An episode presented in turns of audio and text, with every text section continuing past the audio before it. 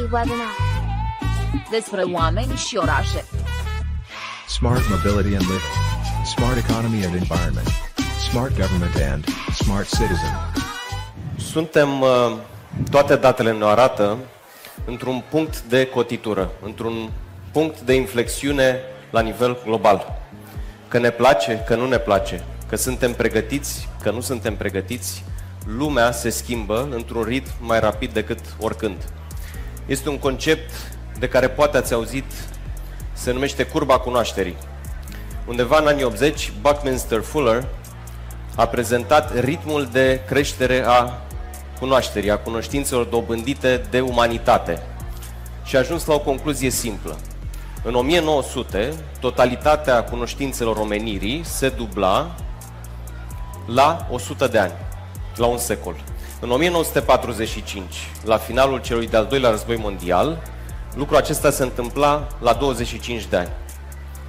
În anii 80-90, lucrul ăsta se întâmpla la 12 luni. Astăzi, lumea știe de două ori mai multe lucruri odată la 12 ore. Deci acesta este ritmul în care se schimbă lumea de astăzi și România trebuie să fie pregătită pentru asta.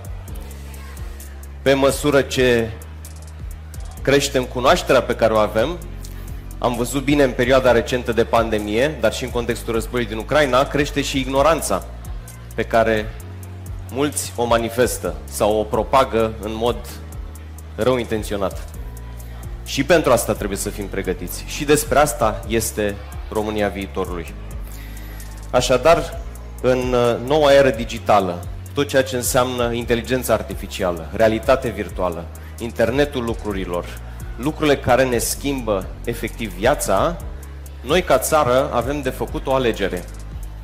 Și alegerea asta nu este a unui ministru, nu este a unui guvern, este a fiecărui cetățean al acestei țări.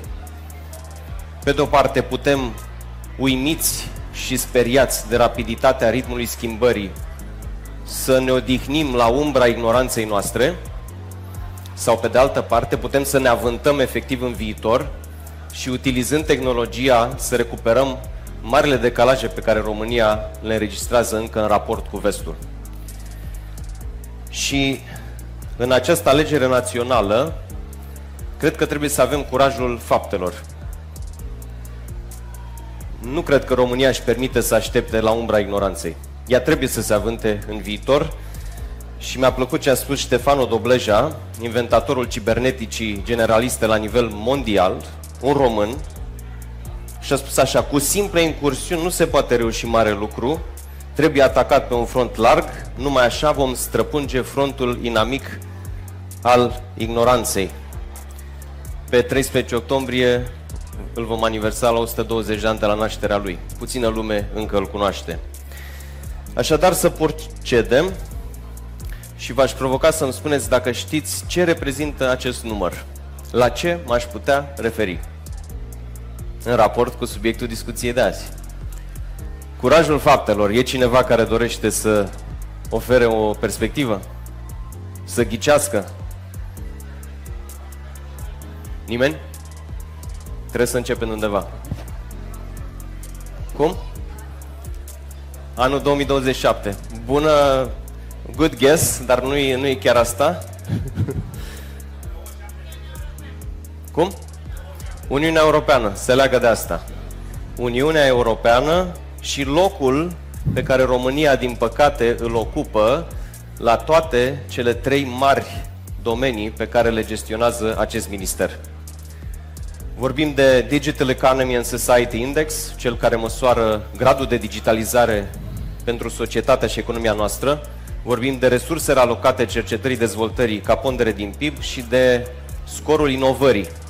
Și o să vedem pe rând unde suntem acum. Am scris pe ecran și o să-l vedeți pe următoarele diapozitive acest principiu. Nu poți să gestionezi ceea ce nu măsori. Nu poți să gestionezi ceea ce nu măsori. Deci trebuie să fim atenți la date și aici Radu Puchiu are o idee foarte bună de a urmări acest indice DESI pe fiecare componentă. El se împarte în mai multe componente cheie și de a vedea cum progresăm și nu doar o dată pe an când se publică indicele DESI.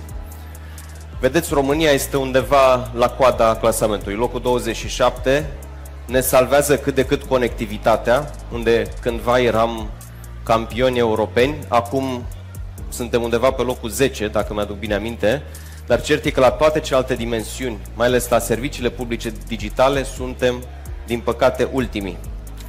Și aici le aveți pe fiecare capitol în parte, aveți acest indice DESI. După cum vedeți, din păcate, distanța mai degrabă se, se mărește. Aveți cu albastru media UE 27 și cu galben performanța României. Vedeți, la conectivitate ne prinde din urmă media UE, deci și uh, Uniunea Europeană își crește viteza de conectivitate. La restul, din păcate, noi nu reușim să ne apropiem. Mai mult decât atât, distanța crește, cum e la uh, integrarea tehnologiei digitale și la servicii publice digitale. Acum ajungem la cercetare-dezvoltare. Uitați-vă la linia de jos și după cum bănuiți aceea este România, se vede mai greu aici, dar practic suntem undeva la 0,18% din PIB, fonduri publice pentru cercetare. De 12 ori mai puțin decât media Uniunii Europene. Adunând ceea ce vedeți aici pe grafic, deși caracterele sunt destul de mici, adunând publicul și privatul, ajungem undeva la 0,4-0,5% din PIB, dar tot ultimii, bineînțeles, și la mare distanță, comparativ cu alte state, cum sunt uh, Suedia, Irlanda, Israel, suntem la an lumină distanță. Vorbim de 3, 3,5, chiar peste 4% din PIB pe care aceste state îl alocă. Imaginați-vă ce înseamnă să ai 0,5 sau 0,1 față de 3-4%. Aici suntem azi. Mai departe, uh, este un scor care reflectă capacitatea de inovare a țării în momentul acesta. Din nou, din păcate, suntem pe ultimul loc, de data asta în stânga, și ceea ce vedeți este că în raport cu 2014, 2020, 2021, noi nici n-am reușit să recuperăm, din contră pare că distanța se mărește și la acest capitol. Vedeți în fața noastră Bulgaria, Letonia, Polonia și pe primele locuri Suedia, Finlanda, țările nordice, dar și Belgia, Olanda, Germania și așa mai departe. Și acum, de ce contează toate lucrurile acestea? Cifrele pot părea seci, poate nu spun mare lucru, decât că, într-adevăr, suntem ultimii, ceea ce veți spune, ok, știam lucrul acesta, nu e nimic nou până acum. Important este să privim aceste lucruri din perspectiva binelui fiecărui român, din perspectiva vieții fiecărui român. Creșterea economică este o ecuație simplă productivitatea muncii înmulțit cu populația. Cine investește în politici demografice pe termen lung o să aibă de câștigat, pe termen scurt și mediu ești condamnat să ai o forță de muncă mai productivă. Și ca să faci lucrul acesta, trebuie să inovezi pe de-o parte și cum spune Paul Romer, a luat un Nobel pentru asta, trebuie să ai capacitate proprie, endogenă, românească de inovare, nu doar să aduci, să importi tehnologie din exterior deși pe termen scurt și asta e o soluție. La fel, digitalizarea. Ea ne permite, de fapt, să fim mai productivi, să nu mai pierdem vremea între instituțiile statului, cu celebrul dosar cu șină, să nu mai alergăm după tipărirea hârtiilor, să nu mai tem copaci și așa mai departe. Ce mai face tehnologia și de ce este important să fim cu fața la viitor? Ea permite saltul în dezvoltare. România, dacă joacă foarte bine cărțile, poate să recupereze distanța pe care ați văzut-o în toate graficile anterioare într-un termen foarte scurt. Asta au făcut alte state. M-am întors uh, vineri seara, vineri noaptea, din Republica Moldova. Frații noștri de peste Prut sunt exemplu prin ceea ce au făcut la nivelul digitalizării administrației publice. Și, într-adevăr, într-un termen foarte scurt, au reușit să recupereze, nu chiar scurt, cam 10 ani de zile le-a luat, dar oricum, la scara istoriei, nu este mult, au reușit să recupereze distanța față de multe alte state din regiune și chiar să depășească țări ca Estonia, care e dată drept exemplu mondial de bună practică în digitalizarea statului, în transformarea digitală, vă spun, Republica Moldova este peste. Și nu o spun eu, o spune Banca Mondială, o spun specialiști complet neutri. Așadar, miza acestei, acestor domenii este supremă, e România viitorului. E România viitorului. Nu degeaba am spus că acest minister este vârf de lance pentru modelul economic românesc. Pentru că el înseamnă, de fapt, acces la tehnologie, acces la cunoaștere, înseamnă șansa românilor de a avea locuri de muncă mai bine plătite, mai competitive, o viață mai bună, pur și simplu, și o viață mai bună aici, acasă. Știți obsesia mea și păstrez acest vis de a le da românilor oportunități acasă și de a întoarce pe cei care au plecat în diaspora. Un scurt diagnostic la 45 uh, de zile de la preluarea mandatului. Apropo de acest minister, o să trec mai rapid prin lucrurile acestea, dar am ținut să îmi fac această idee mai întâi și apoi să vin în fața dumneavoastră, nu să vorbesc din cărți sau din impresii. Ministerul are o capacitate redusă de a livra. La nivelul resurselor umane sunt specialiști foarte buni, dar sunt și colegi care trebuie să-și îmbunătățească performanțele. Unii pot, alții nu pot. Cei care nu pot vor trebui să facă alte lucruri. Cei care pot însă vor fi motivați și premiați. Moralul și stabilitatea sunt elemente importante. Când ai 5-6 miniștri în 6 luni, nu poți să te aștepți la miracole din partea colegilor. Și de asemenea resursele umane și financiare. Repet, bugetul este mic. De asemenea, infrastructura Ministerului este deficitară. Pentru cei care nu ați venit, vă provoc să o faceți. Pentru că dacă am văzut unele titluri de presă răutăcioase, că s-au cheltuit nu știu ce sume pe mobilă de la uh, nu știu ce magazine, nu de lux, vă rog să veniți să vedeți cum arată Ministerul Viitorului în România anului 2022. Și dacă este absurd să investim uh, sume mici, moderate, într-un upgrade, într-un facelift al acestui minister, trebuie să o știu și eu. Dar cei care au fost acolo pe Mendeleev 21 cred că înțeleg ceea ce spun și este cartea de vizită pe care România viitorului o pune în fața diplomaților străini, în fața firmelor private, în fața celor cărora le pasă. Cadrul de dialog cu actor cheie, aici e nevoie și o să revin la lucrul acesta de un cadru de parteneriat pe toate subiectele pe care le-am abordat. Cadrul juridic, aici este interesant. Ministerul e format din mai multe bucăți. Cercetarea a venit de la Ministerul Educației, Partea de digitalizare e un lucru oarecum nou, fost Ministerul Transporturilor și Comunicațiilor. Partea de telecomunicații a rămas din acel minister și toate aceste piese de puzzle au venit împreună și cred că prin ceea ce v-am prezentat am făcut și o argumentație în favoarea acestui model, pentru că domeniile se leagă între ele, există multe complementarități și putem să le exploatăm. Dar există și o perioadă în care lumea trebuie să învețe să conlucreze. De asemenea, noi avem în subordine agenția, Autoritatea pentru Digitalizarea României. Este în subordinea Ministerului. Dar ea a fost înainte la centrul guvernului, la Secretariatul General. A păstrat prin lege anumite atribuții unde ne suprapunem. De exemplu, partea de strategii și politici publice. Lucrurile astea trebuie reglate ca să putem lucra eficient. De asemenea, întâlnim uh, rezistență la reformă, pentru că atunci când vorbim de modernizarea statului, vorbim de fapt de schimbarea unor paradigme, de schimbarea ecuației despre influență, putere, resurse. Și o să ajung și la aceste lucruri și nu suntem singura țară care trece prin asta.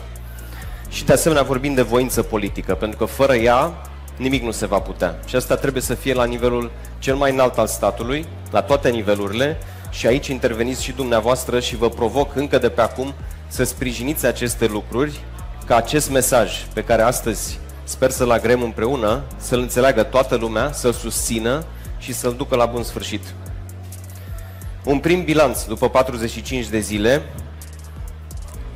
Nu face plăcere să prezint acest scurt raport de activitate, fără să intru totuși în prea multe detalii.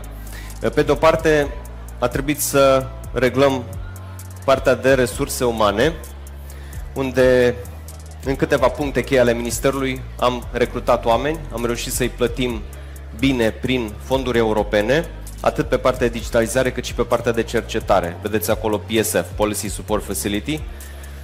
De asemenea, am început o muncă de adunare a minților strălucite ale României pe toate aceste domenii. Exemple cum sunt uh, Elif și Sevda Mehmet, două românce din Constanța care au performat la Stanford, la Columbia, la firme de top mondial și pe care le-am adus în calitate de consilier onorific, să spunem. Am uh, ținut să promovăm tinerii. Multe dintre pozițiile pe care Ministerul le-a scos la concurs sunt pentru debutanți și asistenți. Oameni care au zero sau un an de experiență, cel puțin, în uh, câmpul muncii. De asemenea, am reorganizat procesele interne și am gândit un facelift, ce vă spuneam, pentru sediul Ministerului și vom prezenta, sper în termen de câteva luni, cum ar trebui să arate acest minister, măcar la început. De asemenea, am făcut foarte multe întâlniri cu parteneri și actori cheie. Cred că au fost peste 50-60 de întâlniri. Firme private care au un rol important de spus în sectorul de IT, dar și în cercetare inovare. De asemenea, parteneri strategici la nivel de țară. Republica Moldova, vă spuneam, Statele Unite, Israel, Japonia, deci țările de la care noi efectiv avem de învățat în acest moment. De asemenea, organizațiile reprezentative din uh, tech, ANIS, dar și Digital Nation, Brio și așa mai departe. Am participat la foarte multe evenimente, nu din dorința de a face tot felul de speech nu despre asta este vorba și nu face o mare plăcere neapărat, dar din dorința de a promova aceste mesaje, care trebuie să ajungă la nivelul fiecărui român. Cât de importantă e modernizarea statului, digitalizarea, inovarea, cercetarea, dacă vrem pur și simplu să trăim mai bine în această țară. Apoi, m-am preocupat de câteva subiecte strategice și care suscită și mult interes public. Uh, cloudul guvernamental. Avem mâine o dezbatere publică, vom mai vorbi despre asta. Uh, datoria singulară pe care România o are la Agenția Spațială Europeană. E vorba de 102 milioane euro. Suntem singura țară care are datorii la Agenția Spațială Europeană și acest subiect al spațiului este tot în portofoliul acestui minister și ne străduim cu finanțele să deblocăm situația. Apoi LNP, proiectul laserului de la Măgurele. Am auzit cu toții despre el. România acolo trebuie să reintre în consorțiul european care a consacrat acest proiect trebuie să-l termine, pentru că mai sunt încă două componente care trebuie finalizate. ECCC este Centrul European de Excelență în Securitate Cibernetică, acea agenție europeană pe care România a câștigat-o, cred că în 2019, și am sărbătorit cu toții lucrul acesta, o agenție care încă își caută sediul la noi în țară și trebuie să dinamizăm acest proces ca să nu pierdem această oportunitate. De asemenea, câteva lucruri punctuale pe care le-am făcut, s-ar putea să fi citit despre ele, am suspendat practic participarea cercetătorilor noștri la centru de la Dubna, de lângă Moscova. Era un lucru care trebuia făcut în contextul regional. De asemenea, am interzis practic autorităților publice să uh, achiziționeze sisteme de antivirus cu proveniență rusească. E un proiect de lege care va fi înaintat uh, Parlamentului.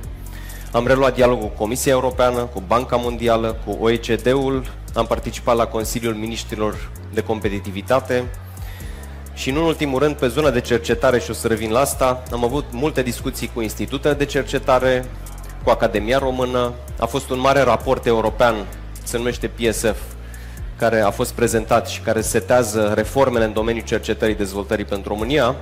Și de asemenea am făcut în premier un eveniment care se numește Știința Viitorului în care i-am adus împreună pe liceenii din București cu institutele noastre de cercetare-dezvoltare. A fost la Muzeul de Geologie. Dacă n-ați fost, vă provoc să mergeți la edițiile următoare, pentru că vom extinde acest concept prin care vrem să-i reîndrăgostim pe tineri de știință, de cunoaștere, de tehnologie. Cam ce se întâmplă și astăzi aici, dar cu participarea și a institutelor de cercetare. Prezentarea va fi publică, nu o să insist foarte mult. Am o viziune pentru acest minister, care înseamnă România viitorului, modernă, creativă, dezvoltată. O Românie în care, de fapt, permiți oamenilor să fie liberi, liberi de birocrație, liber de drumuri între instituțiile statului, liber să se manifeste și să genereze valoare economică. Asta o să ne facă bine tuturor. Și o serie de obiective pe care le voi detalia în continuare. Am trecut și un set de valori la care țin foarte mult, de la profesionalism, transparență, integritate, curaj, am început cu asta, și responsabilitatea de a face lucruri. De asemenea, trei principii de lucru de la care nu mă voi abate, indiferent de ce presiuni se vor face sau cine se va supăra. Meritocrația, pentru că la frontiera cunoașterii nu ne permitem să avem mediocrități, trebuie să-i punem pe cei mai buni în valoare, asumarea deciziilor noastre, Pentru că dacă până acum de foarte multe ori s-a spus că uh, nu facem nimic ca să nu supărăm pe nimeni, prefer să facem ceea ce trebuie și să-i supărăm pe oricine se supără din asta, dacă așa e bine pentru România. Și în ultimul rând parteneriatul. Toate soluțiile sau mai toate soluțiile optime rezultă din dialogul cu mediul privat, cu societatea civilă, cu Comisia Europeană, cu Banca Mondială. Nu trebuie să ne temem de asta. Chiar dacă cere timp, chiar dacă cere efort. Și ajungem la cele patru direcții strategice pentru România viitorului și pentru acest minister. Să procedăm. O să le vedeți împărțite la fiecare pe elemente strategice, provocări și priorități. O să insist mai mult pe priorități, dar pe scurt. Când vorbim de transformarea digitală a societății, vorbim de fapt de o regândire a modului în care ne organizăm. Administrația, economia, societatea. Principiul de bază și al Uniunii Europene este să pui cetățeanul în centrul acestui efort. Să te gândești la nevoile lui, nu la nevoile funcționarilor. Să-i pui pe funcționar să lucreze pentru cetățean și nu invers. Vorbim de servicii publice digitale de bază pe care trebuie să le facem într-un mod accelerat. Identitate, pentru că fără să te poți identifica în raport cu statul, fără să poți garanta că tu ești cel care solicită anumite servicii, nu ai cum să uh, le asiguri prestate de la distanță. Vom fi nevoiți în continuare să mergem la acele ghișee și să ne căciulim la diversi funcționari. Autentificarea, plățile, evenimentele de viață, nașteri, uh, căsătorii și așa mai departe, partea de schimb de date, interoperabilitate, partea de găzduire, cloudul și jurnalizarea evenimentelor și țin foarte mult la asta, pentru că datele, și o să revin la ideea asta, datele nu sunt proprietatea unei instituții sau uh, proprietatea altei instituții. Ele sunt proprietatea fiecărui cetățean. Și fiecare român are dreptul să-și protejeze aceste date, să știe cine le accesează, când, cu ce motiv și nu avem de făcut decât să facem ce au făcut deja alte state, inclusiv Republica Moldova. Fiecare accesare de date este jurnalizată și fiecare cetățean are posibilitatea, practic în timp real, cu excepția unor motive care implică anchete penale sau altor motive excepționale, are posibilitatea să știe asta. Cine s-a uitat la datele lui, ce modificări a făcut și cu ce scop. Asta trebuie să facem și noi cât mai rapid. A treia mare dimensiune e cea de competențe digitale. Degeaba vom digitaliza noi serviciile publice dacă cetățenii nu vor ști să le folosească. Dacă românii se vor teme de tehnologie. Și atunci, pe categorii de funcționari publici, și avem în PNRR bani pentru cel puțin 30.000 de funcționari publici pregătiți cu competențe digitale avansate. Pentru tineri, începând cu, de fapt, copii de grădiniță, până la partea de liceu și universități și pentru seniori. Trebuie să promovăm competențele digitale. Și în ultimul rând, partea de IMM-uri, coloana vertebrală a economiei. Avem metode și fonduri prin care să le digitalizăm și să le aducem în secolul 21. Principalele provocări. Vă spuneam și mai devreme. Întâmpin deja, și este normal să fie așa pentru că și alte state au trecut prin asta, rezistență la procesul de schimbare instituțiile se consideră stăpânele datelor pe care le gestionează. Greșit.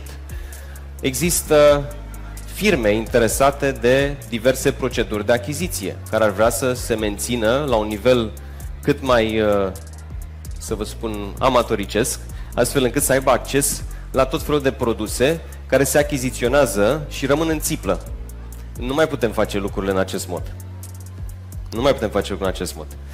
De asemenea, lipsa capacității resurselor umane din sistemul public. E foarte greu să avem specialiști buni în IT la stat, pentru că nu ne putem permite să-i plătim. Asta este realitate. Și aici trebuie să găsim soluții. De asemenea, tensiunea asta între eficientizarea cheltuielilor și soluții foarte particularizate. E un principiu la nivel european. Share and reuse. Împăr- împarte și refolosește. Dacă sunt module care trebuie tuturor autorităților publice, centrale, locale, nu știu, petiții, autentificare, plăți. Uh, de ce să mai cheltui bani pentru fiecare instituție? Le faci bine de la început și le pui la dispoziția tuturor. Repet, aici nu avem de ales, oricât se vor supăra unii provider, unii furnizori de astfel de servicii. Uniunea Europeană ne-a spus clar, share and reuse. Pe de altă parte, trebuie să permitem și soluții adaptate la nevoile fiecare autorități atunci când nu vorbim de servicii standard. Și asta înseamnă partea de particularizare. Nu în ultimul rând, marea provocare a încrederii. Ca orice proces de schimbare, trans- dar cu atât mai mult transformarea digitală are nevoie ca oamenii să creadă în asta. Dacă românii nu vor crede în beneficiile acestor procese, în uh, integritatea datelor lor, în uh, democrația întregului sistem, ei nu se vor implica, mai mult se vor opune. Și trebuie să, să le câștigăm încrederea și revin la apelul pe care vi l-am făcut astăzi. Deci, ca priorități pentru transformarea digitală, avem cadrul legal, unde avem partea de interoperabilitate, e legea în Parlament, e foarte bună, partea de cloud, care trebuie reglementată prin lege și avem un proiect de ordonanță pe care îl discutăm cu piața mâine și cu Comisia Europeană în Parlament, Banca Mondială și alții. Partea de cooperare interinstituțională. Vedeți, acest minister e generos prin denumirea lui, Ministerul Digitalizării. Realitatea este că marile proiecte de digitalizare nu depind de acest minister, depind de ministerele de linie, depinde de Ministerul de Interne, de Ministerul de Justiție prin Registrul Comerțului, de Ministerul Muncii pentru diversele lucruri legate de piața muncii. Noi avem nevoie de un parteneriat între aceste instituții și mă gândesc la o formulă de Consiliu Interministerial pe care să-l putem uh, modera și să stimulăm practic progresul pe toate aceste proiecte. Am vorbit de spațiu digital comun zilele trecute între România și Republica Moldova. Ideea e să creăm echipe comune de lucru între specialiștii noștri și într-un termen foarte scurt, șase luni, un an, doi ani, să reușim să aducem soluțiile pe care ei deja le folosesc acolo cu mare succes în România. O să vorbesc separat de asta la momentul potrivit, dar încă o dată, ceea ce au, ei au făcut acolo, dacă noi mâine am face asta, ar îmbunătăți viața românilor substanțial. Vă asigur de lucrul acesta. Pactul pentru transformarea digitală a României. E o dimensiune foarte importantă aici. Foarte importantă și Practic, astăzi vreau să lansez această provocare către mediul privat, către societatea civilă, către alte instituții ale statului, să se alăture acestui proces pe două mari dimensiuni. Partea de politici publice, deci nivelul strategic, ce avem de făcut, cum să arate cadrul normativ ca să stimulăm acest proces și partea operațională. Facem echipe de lucru din voluntari care rezolvă probleme punctuale. E un apel public pe care îl fac și aștept să văd cine va răspunde și știu că va fi interes pentru că deja foarte multe companii, foarte multe ONG-uri, Digital Nation și alții și-au manifestat dorința de a face acest pact pentru transformare digitală. Efectiv o alianță națională și transpartinică. 4. Avem nevoie de soluții la criza de specialiști în IT la stat și asta voi dezvolta separat cu altă ocazie. 5. Ca prioritate inteligența artificială. E cel mai important, cred, lucru care se întâmplă la nivel mondial. Faptul că avem supercalculatoare și o să avem supercalculatoare într-un ritm tot mai accelerat. Încă nu știm unde va duce asta. La nivelul Uniunii Europene e o întreagă dezbatere despre etica inteligenței artificiale, dar în România trebuie să fie acolo, la frontieră.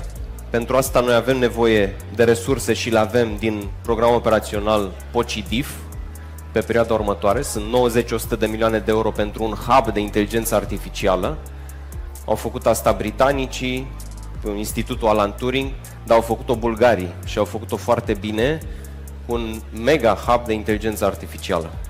Și, uh, nu în ultimul rând, partea de strategie națională de inteligență artificială, unde suntem în dialog cu toate instituțiile statului pentru a avea o gândire integrată. Și ultimul punct aici, la transformare digitală, este partea de comunicare. De asta am și scris de trei ori. Comunicare, comunicare, comunicare. Dacă nu vom ști să comunicăm ce facem bine și de ce facem lucrurile astea și care este miza, lucrurile cu care am început, practic, prezentarea de astăzi, acest proces nu va putea să aibă succes. Uh, cercetarea. A doua mare zonă strategică. În primul rând trebuie să ne concentrăm pe minți, nu pe ziduri. De bine de rău, prin fondurile europene, infrastructurile de cercetare s-au mai pus la punct în țară. S-au mai luat echipamente, s-au mai renovat clădiri, dar ceea ce nu reușim să facem este să-i ținem pe cei mai buni, cele mai strălucite minți acasă să cerceteze în România și nici să aducem suficiente minți strălucite de afară, români sau de altă naționalitate. Lucrul ăsta trebuie să-l schimbăm și aici, iarăși avem resursele să o facem, mai ales prin fondurile europene. Apoi, performanță și evaluare pe bune, cu orientare pe rezultate. Dacă nu reușim nici în cercetare să aducem principiile meritocrației, unde o să o facem? Că lucrurile sunt simple aici. Publici într-un jurnal internațional cu un scor foarte bun, reputabil, e în regulă. Uh, publici în uh, ceva website obscur, nu e în regulă. Faci cercetare fundamentală și uh, cercetezi lucruri pe care omenirea le-a inventat acum 10.000 de ani, cum am văzut recent un exemplu, nu e în regulă. Faci însă cercetare de avangardă care are și un transfer tehnologic în piață, iată exemple pe care trebuie să le încurajăm. Apoi, bugetarea predictibilă. Cercetătorii se plâng că ei nu știu de la an la an ce coluri, ce apeluri se vor deschide și atunci nici nu pot să-și facă un plan de carieră pe termen lung. Inclusiv cercetătorii români din diaspora au venit și ne-au zis lucrul acesta. Am venit în țară, dar trebuie să știm că peste 3-5 ani, când ni se termină un anumit grant, o să avem acces la altele, evident, într-un mod competitiv, dar măcar să știm că se vor deschide acele apeluri. Lucrul acesta, iarăși, l-am prevăzut prin strategia națională și prin planul național 4, așa se numesc, au uh, niște acronime mai lungi, și asta vrem, să asigurăm o finanțare predictibilă multianuală. De asemenea, la punctul 4 avem consolidarea și integrarea sistemului de cercetare-dezvoltare. În momentul acesta, gândiți-vă doar la ministerul pe care îl reprezint, sunt nu mai, mult, nu mai puțin de 47 de institute de cercetare-dezvoltare. 47. Se adaugă alte institute de cercetare-dezvoltare care nu țin de noi, se adaugă institutele Academiei Române și se adaugă partea de cercetare din universități. Aceste componente ale sistemului, în general, nu discută între ele și nu exploatează posibilele sinergii. Sunt și excepții și le laud, dar marea problemă, și ne-a spus Comisia Europeană lucrul acesta, avem un sistem fragmentat și prea puțin competitiv, prea puțin performant. Nu în ultimul rând, știința în societate. E un lucru la care țin foarte mult nu doar prin uh, acțiuni punctuale sunt extrem de meritorii, nu știu, noaptea cercetătorilor și vrem să o sprijinim și să se facă în continuare. Vrem să deschidem porțile institutelor noastre de cercetare-dezvoltare. Sunt institute care fac lucruri absolut fabuloase. Am fost la Vâlcea și am testat pe, pe pielea mea motorul cu hidrogen, pe bază de hidrogen pe care îl face institutul de acolo.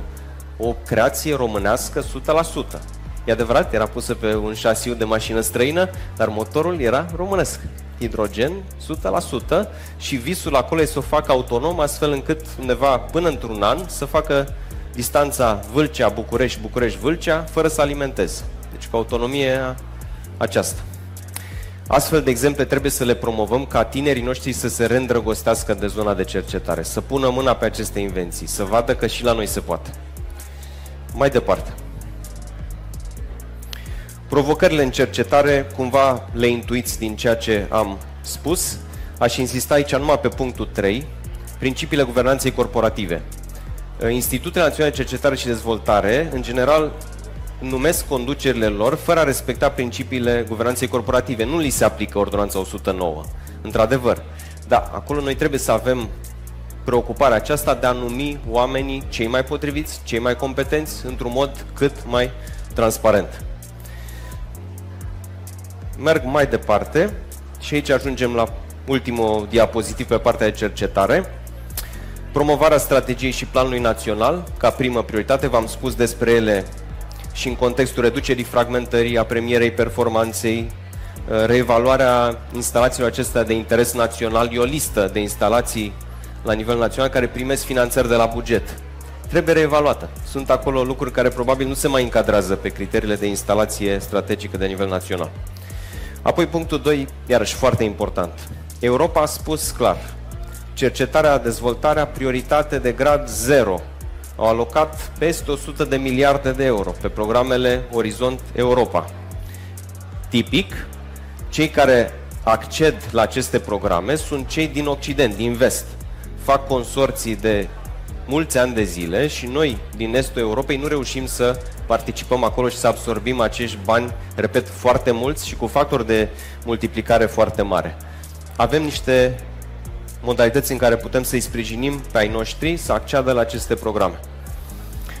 Punctul 3, proiectele speciale, cum le-am numit și v-am spus deja despre laserul de la Măgurele, despre Agenția Spațială Europeană și cea românească ROSA. Danubius e iarăși un proiect, nu știu câți ați auzit, e un proiect la nivelul laserului de la Măgurele, un proiect de cercetare major de nivel european, în care se studiază ecosistemul din zona de interferență a Dunării cu Marea Neagră. E un proiect de 300 și ceva de milioane de euro, întins pe mai mulți ani și cu participare internațională. Și în ultimul rând, ă, aceste hub despre care vă spuneam, ele sunt prevăzute în următorul program operațional, cam cu 90-100 de milioane de euro fiecare. Bani foarte buni. Și aici sunt prioritățile noastre ca țară. Vă spuneam, inteligența artificială, hub de hidrogen, semiconductori, semiconductor vital pentru contextul global în care ne regăsim și în care noi nu reușim să generăm aceste produse în Europa și cu atât mai puțin în România. Proiectul Alfred este un reactor bazat, reactor de generație 4, bazat pe plutoniu.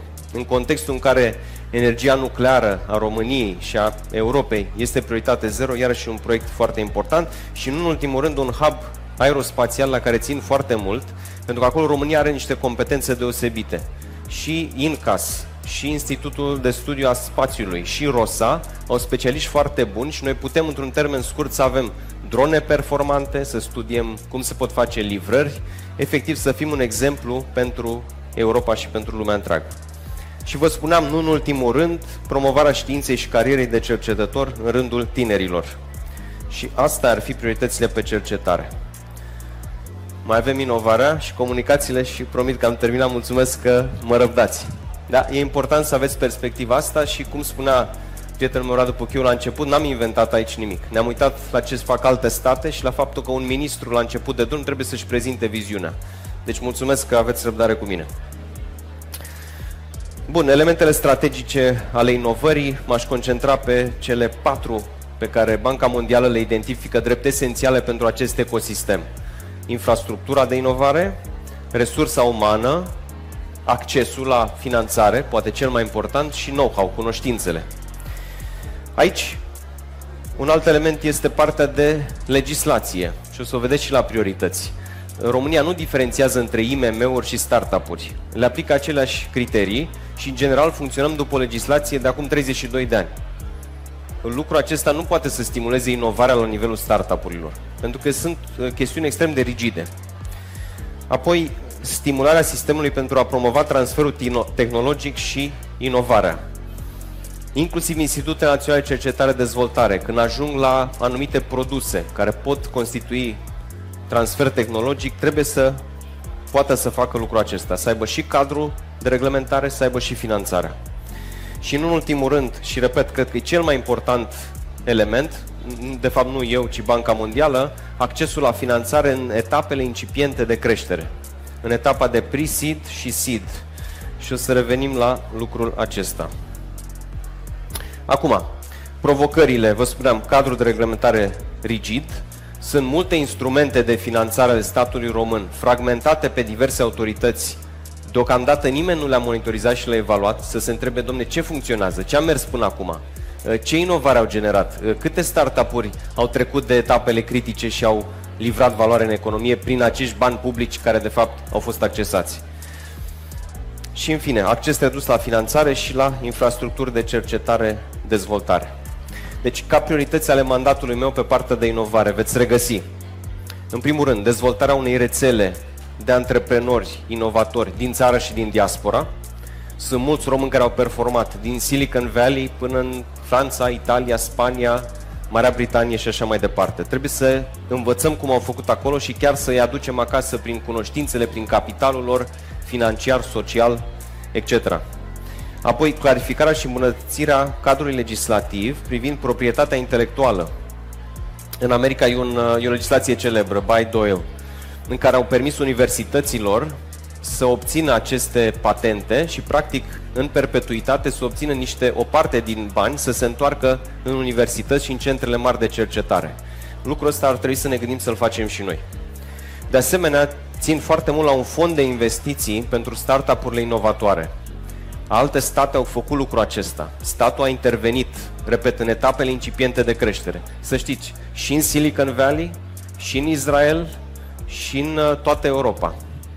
Statele au intervenit. Cine crede că doar din mecanismele de piață se nasc unicorni, în general se înșeală. Sunt excepții de la regula asta, dar e un lucru corect ca statul să intervină punctual și să sprijine aceste afaceri. Venim practic în completarea, în cofinanțarea unor investitori de tip angel sau venture capitalists. Sprijin pentru acceleratoare, incubatoare, fonduri de capital de risc și, nu în ultimul rând, am vorbit de facilitarea accesului la infrastructurile de cercetare. Inclusiv Institutele Naționale de Cercetare și Dezvoltare ar trebui să-și pună la dispoziție infrastructura de cercetare finanțată de statul român sau de bani europeni prin statul român la dispoziția antreprenorilor români. Se poate face lucrul acesta și trebuie să deschidem aceste instituții tot ca să generăm inovare pentru România și pentru noi toți. În fine, ultimul domeniu strategic, de, care nu este în titlul Ministerului, dar de care Ministerul răspunde și acesta este partea de conectivitate sau telecomunicații sau comunicații. Aici vorbim tot de un principiu de dezvoltare economică. Cu cât ai mai mulți oameni conectați la oportunități, cu atât ai o economie mai dezvoltată, mai prosperă. Deci, statul român nu se poate opri din a stimula rețelele de mare viteză. La noi, știți, prin fenomenul acela al firmelor de cartier sau al, al filmelor mici, al băieților care reușeau să conecteze diverse apartamente, blocuri prin cabluri de uh, viteză de internet mare, am reușit să fim foarte competitivi la nivel mondial. Și era o perioadă în care eram pe podiumul mondial. Lucrul ăsta nu mai e valabil azi, nu am mai pierdut din competitivitatea asta și trebuie să oprim acest proces. Pe de o parte, prin, și o să vedeți la priorități uh, și la provocări, prin accesul la zonele albe, deci avem bani europeni și în PNRR prin care să conectăm undeva la 900 de localități din zone albe, zone, în care, zone îndepărtate, comunități marginalizate, comunități rurale și să le asigurăm accesul la internet. Pe de altă parte, prin stimularea extinderii rețelelor de tip 5G. Și aici imediat o să ajung la provocări să vedeți care sunt acelea. Am vorbit aici și de Poșta Română, care e companie strategică a statului, pentru că poate să ajungă la cel, cel mai îndepărtat punct de pe hartă, cel mai îndepărtat român din țara asta și o face la un cost pe, cu care nimeni nu poate uh, rivaliza, e obligată să o facă. Și în ultimul rând, în septembrie la București, dacă nu ați aflat, e un mare, mare eveniment. Conferința ITU, care se referă la o agenție ONU care gestionează partea de telecomunicații. Va fi mai mare decât un summit NATO. România a beneficiat de această mare onoare de acum 3 sau 4 ani de zile. Suntem destul de în urmă cu pregătirile și acum noi accelerăm ca să putem fi pregătiți împreună cu ANCOMU să găzduim peste 100 de șefi de stat, prim-ministri din toată lumea. Ei vor veni la București și noi trebuie să fim gazde bune. Provocările pe partea asta este situația fiscal-bugetară și aici o să mă refer la ce se întâmplă în sectorul de telecom. Pe de o parte, operatorii mari, ei știți cu toți, da? Avem telefoane, avem abonamente la ei. Ne spun că în România e pe ultimul loc din Uniunea Europeană în ceea ce privește venitul mediu per utilizator. Practic, abonamentele sunt foarte ieftine, având în vedere costurile pe care îi și le au de deservirea rețelei. Mai mult acum, mai nou, prin legea aceea a securității 5G, ei trebuie să-și schimbe componentele. Au 5-7 ani de a renunța la componentele considerate vulnerabile, știți dumneavoastră din ce parte ale lumii provin. Sunt costuri adiționale, toate lucrurile acestea. Și ne spun, în condițiile acestea, noi nu putem garanta că vom achiziționa licențe 5G. S-ar putea să domolim mersul, ritmul de extindere a rețelei. România trebuie să facă o alegere. Vrem să extindem această rețea de mare viteză la un ritm accelerat? Atunci va trebui să ne așezăm la masă cu mari operatori și să găsim un pachet prin care ei să-și facă datoria și statul român să le creeze anumite facilități astfel încât astfel de investiții să renteze. În acest context, discuțiile legate de eventuale taxe adiționale, biruri adiționale, nu sunt cele mai potrivite. În fine, prioritățile. Am vorbit despre asigurarea acoperirii accelerate a tuturor zonelor albe, actualizarea cadrului normativ privind comunicațiile și facilitarea construirii de rețele de foarte mare capacitate. Aici nu mă refer doar la eventuale ajustări fiscale din perspectiva taxelor pe care operatorii le plătesc, ci și la simplificarea procedurilor de autorizații de construire pe care ei eh, le solicită și au nevoie de acestea pentru a-și extinde rețeaua. Eh, punctul 3 este reforma companiilor din subordinea Ministerului. Mă refer la Poșta Română și eh, Radiocom. Și aici am vorbit de necesitatea implementării ordonanței 109. Asta este legea, deci trebuie să avem management profesionist pe 4 ani de zile și chiar încurajarea listării unor pachete reduse, unor pachete mici. Miza nu este de a lista în sine, de dragul de a fi listați la bursă, dar listarea asigură un standard de profesionalism, de transparență pentru aceste companii strategice și noi avem nevoie ca țară de asta. Nu în ultimul rând, servicii poștale moderne și eficiente. Probabil că ați văzut dinamica serviciilor poștei române din ultima perioadă. Au lansat un ghișeu digital autonom în care poți să-ți rezolvi orice problemă fără să interacționezi cu un funcționar. Urmează să pună în toată țara cutii din care să ne putem ridica pachetele. Așa cum putem astăzi să mergem la un furnizor privat, nu o să-i dau numele, să facem același lucru, să scanăm un cod de bară, se deschide o ușă mică și ne scoatem de acolo pachetul pe care trebuie să-l primim. Asta va face și Poșta Română. Managementul de acolo e foarte bun. El trebuie doar încurajat să-și ducă aceste reforme la capăt, cu toată rezistența unora care ar prefera să țină aceste companii încremenite în proiectul de acum 10, 20, 30 de ani. Așadar, în concluzie, sunt convins că viitorul ne privește pe toți și revin la ce am spus la început. Miza este supremă. Pentru noi ca țară înseamnă să ne dezvoltăm, să recuperăm decalajele sau să rămânem de căruță, să rămânem pe 27, cum v-am arătat atunci.